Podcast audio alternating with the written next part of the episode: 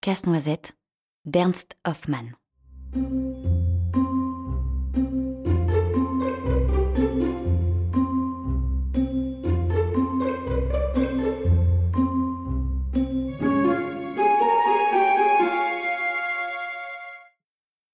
C'est le soir de Noël chez Franz et Marie. Ils attendent la visite de leur oncle Drosselmeyer. Il est horloger, elle leur apporte souvent de bien étranges jouets qu'il fabrique lui-même. Il raconte aussi de fabuleuses histoires.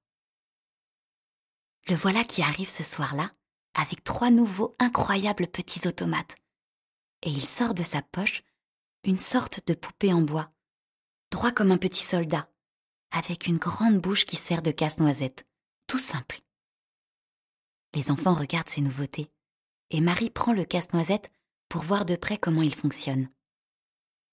Franz veut à son tour s'en emparer. Il tire dessus. Marie ne le lâche pas. Et ce qui devait arriver arriva. Le casse-noisette se casse.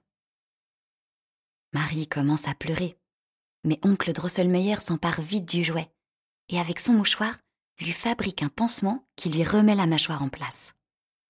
Marie le remercie. Mais la maman de Marie en a assez de tout ce bruit, et elle les envoie vite au lit. Allez hop, Franz. Hop, Marie. Allez vite vous coucher. Vous êtes trop énervés ce soir. Marie part sagement dans son lit et laisse sa nouvelle poupée blessée dans un petit lit de poupée au pied du sapin. L'oncle Drosselmeyer vient lui souhaiter bonne nuit et lui raconte une bien curieuse histoire. Tu sais, Marie, ce casse-noisette n'est pas une poupée ordinaire. C'est un jeune homme qui se cache à l'intérieur. Voilà sa véritable histoire. Il y a longtemps, un roi et une reine eurent une fille, la princesse Pirlipat, qui était devenue très laide à cause d'un mauvais sort lancé par le roi des souris. Les souris du château avaient cependant promis que si un jour un homme voulait délivrer la princesse de sa laideur, il le pourrait. Il lui faudrait pour cela casser avec les dents une noix très dure et en donner son fruit à manger à la princesse. Bien des jeunes gens étaient venus pour tenter de délivrer la princesse de ce mauvais coup du sort. Mais jusqu'à présent, ils s'y étaient tous cassés les dents. Or, un jour, mon neveu qui avait eu vent de cette histoire se présenta au château. On lui apporta la fameuse noix très dure, et d'un coup de dent, d'un seul coup de mâchoire, il l'ouvrit et en offrit le fruit à la princesse. Elle croqua cette noix, et comme par enchantement se transforma en une magnifique jeune fille. Mon neveu, ébloui par tant de beauté, recula de trois pas pour saluer la princesse comme il se doit. Faisant cela, il marcha malencontreusement sur la queue d'une souris venue assister à la scène. Le roi des souris, furieux de cet incident, lui jeta un sort et le transforma en casse-noisette en bois. Bien sûr, la princesse ne voulut pas d'un casse-noisette comme Marie. Alors on le chassa du château. Voilà la triste histoire de mon neveu le casse-noisette. Allez, Marie, dors bien et fais de beaux rêves. L'oncle Drosselmeyer éteignit la lumière, sortit et ferma doucement la porte. Marie commençait à peine à s'endormir. Elle n'arrivait pas à trouver le sommeil. Aussi décida-t-elle d'aller chercher son casse-noisette. Elle se dirigeait vers le salon lorsqu'elle constata qu'il se passait des choses un peu bizarres. Elle ne savait pas exactement ce que c'était, si c'était elle qui rapetissait ou si tout se mettait à grandir autour d'elle. Toujours est-il que bientôt toute une armée de souris, qui semblait descendre du sapin de Noël, vint encercler Casse-Noisette. Le petit bonhomme se leva, appela à l'aide les soldats de bois de France et tous les autres jouets qui l'entouraient. Ils se mirent en route tous ensemble contre les souris.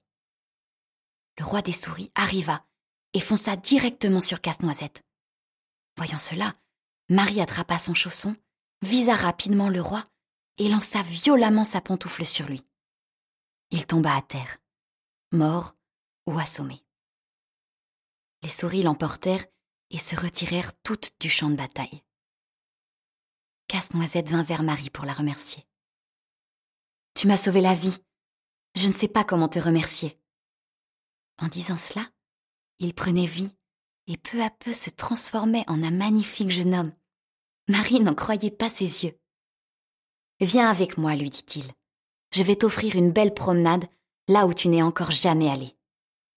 Et comme par magie, les voilà emportés dans un tourbillon de flocons de neige. Dans leur valse folle, ils voyagèrent dans les airs et se retrouvèrent devant la fée dragée, qui leur dit de sa douce voix. Ah. Vous voilà enfin. Je vous attendais pour le goûter. Venez vite jusqu'au royaume des gourmandises, au fabuleux pays des friandises.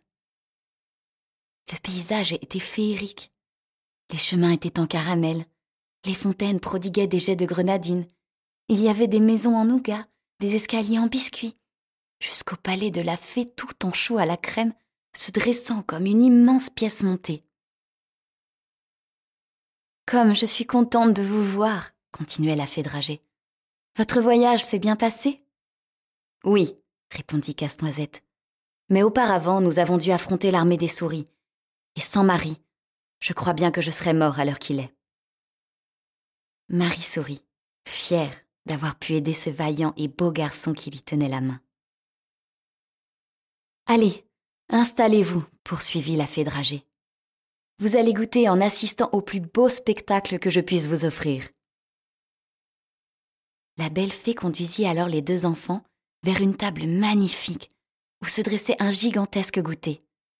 Elle leur offrit de délicieux et succulents gâteaux, accompagnés de boissons fraîches et chaudes dans une vaisselle étincelante. Puis, d'un coup de baguette magique, elle appela les artistes qui apparaissaient devant les yeux ébahis de Marie. Le premier numéro était celui du prince Chocolat, qui exécuta une danse espagnole endiablée, durant laquelle il frappait des pieds pour mieux en souligner le rythme ensorcelant. Vint ensuite le café d'Arabie, qui semblait flotter au-dessus du sol comme un doux arôme qui faisait frémir les narines des enfants. Ce fut alors le moment du thé de Chine, il bouillonnait en tournant comme un manège, saluant à chacun de ses tours les enfants en joie.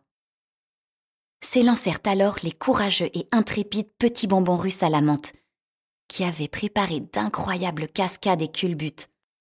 Puis, un groupe de quelques danseuses en masse-pain qui apportèrent une touche légère et gracieuse à cette folle débandade. Marie et Casse-Noisette applaudissaient de tout leur cœur.